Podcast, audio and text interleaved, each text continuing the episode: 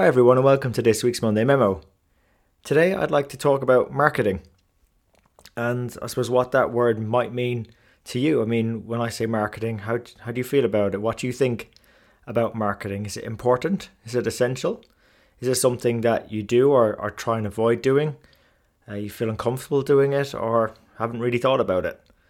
Because I suppose for a lot of us, our interactions with marketing are either maybe at some point during our training where we learn some theories like the four P's, the seven P's, segmentation, differentiation, all that good stuff, or trying to justify we give the why the, we give the marketing team an increase in their budget, or how it feeds into our, our strategy and, and how we demonstrate a return on on that expenditure. But the actual purpose of what I want to talk about with marketing today is more about how we make an impact uh, in finance so we can remain relevant and there was just a recent example that I'd like to share with you as well in terms of how we can do a few simple things to make us more effective at marketing. I'm not saying for us to become experts, just that awareness of the importance of marketing and helping us uh, go and create capture value for organizations. I'd like to start though with one of my favorite quotes from Peter Drucker. Um, who who really says, and we know this, that the purpose of the business is to create and retain a customer. You know, without customers, there is no sustainable business. There are no numbers to go and report out, and, and the business will cease to exist. So, another thing then to bear in mind with customers is that customers are people, and typically what people want is is very different to sometimes what we think they want with our rational mindsets. And that brings me back to a, a recent encounter I had with a family member. Uh, I tend to get these now and again, but they asked if I could take a look at their books for them. Uh, you know, this family member, she runs a cleaning business. I said, sure. And as usual, I tend to start with looking at the cash in and out. And I noticed going through the bank statements that by the end of the year, she'd paid 150 euro in bank charges, so sort of maintenance fees. There was a couple of overdrawn occasions, got penalties on those.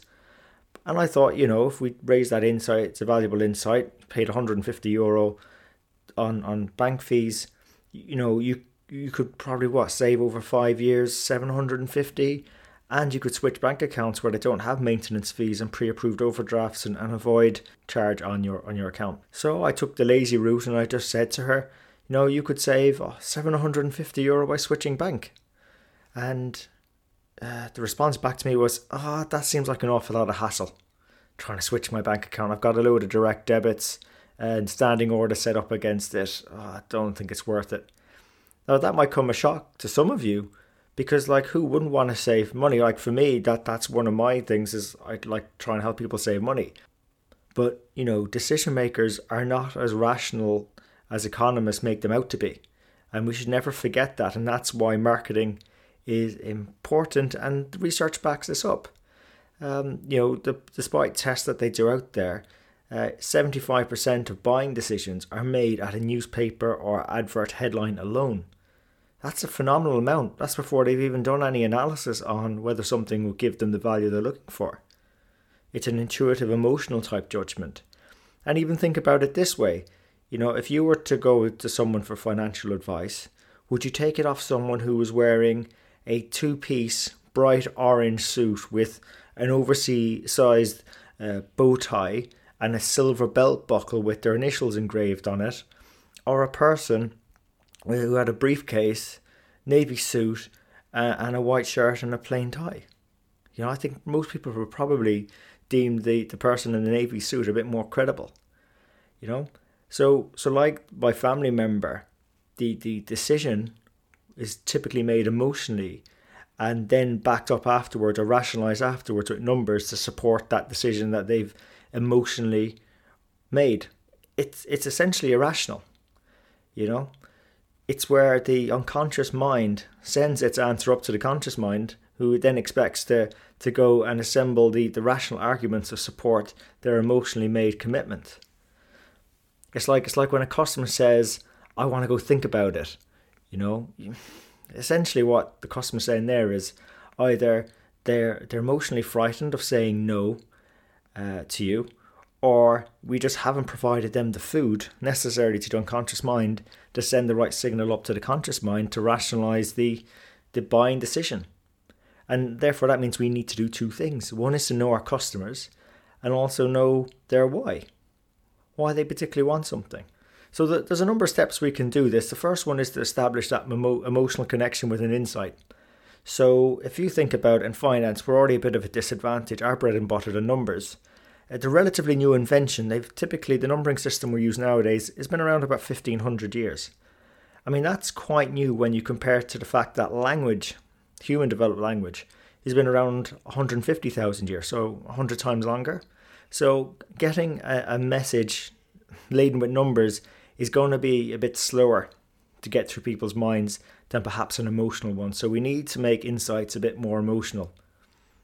So if I go back to my family member with the cleaning business, I obviously had the the influence there already. We had the family type relationship, and she knew I've been an accountant for many years. So if I'm going to make an impact there, I have to perhaps ask them a few questions. And I call these the have want analysis. And you know, we've talked about this previously as well, is understanding what it is that they have versus what it is that they want. And then if we can identify that gap, we can help them problem solve a problem. So I asked, I asked her straight out, you know, uh, why are you in business in the first place? You know, ascertain that why. And really, what it was was, given her family circumstance, uh, her business was more to pay for the fun activities that the family did, to go on the holidays. Um, her partner typically covered the bills and all the other sort of usual expenditure a family would have. So it was more like the fun money. So that was a great bit of insight now to gain from what our customer wanted and then I could put the numbers to one side now and start asking some more questions. And so, you know, you'd be interested in finding any ways of actually going to do more fun things with the family. Is there a particular place you'd like to go for holiday? And she said, Sure, I'd love to go to the south of France with the family. And I was thinking, okay, that's probably about 150 euros each a flight, including bags return, and there's five of them there. So I said, Well, do you want a very easy way to pay for your flights? And she goes, sure, yeah, what, what, what, what could I do? And I said, well, change your bank. And you could pay for your flights. You'd save yourself enough to go on flights. And I didn't even mention the, the sum involved. And then she got very interested. And I said, you know what's also very easy as well is you can actually move your direct debits quite easily now because we've just gone through your, your bank statements and we've got all of them lined up. And actually, there's only 10 direct debits going in and out it's just that they come monthly, so they look more than what they are. So actually, there's not that much hassle involved in doing that. And we've got the names there, so you could probably do that list in less than less than an hour, maybe thirty minutes, and you've in effect then paid for your flights. And she goes, "Oh, that's great." So again, I would say that I've not always been the best at delivering insights in that way.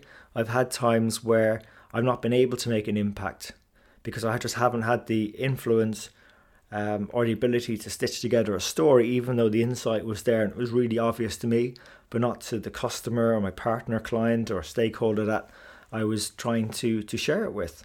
So sometimes I, I think people get the wrong end of the message. I'm not saying everyone in finance needs to be able to do this. What I would encourage though is to buddy up with people who are good at doing this. So typically, there are marketing and sales professionals in our organizations that buddy up with. There are other people in finance teams particularly the commercial finance arena, that are very good at uh, layering insights into an emotional story and building that connection so that it resonates with the decision maker. But you know, either way, you're going to have to either figure it out yourself or buddy up with someone who can do it. That's how we're going to remain relevant in accounting and finance. And you know, I'd also encourage start small and prototype. Small means sort of low risk for the person receiving the message, the decision maker, but also putting it together ourselves.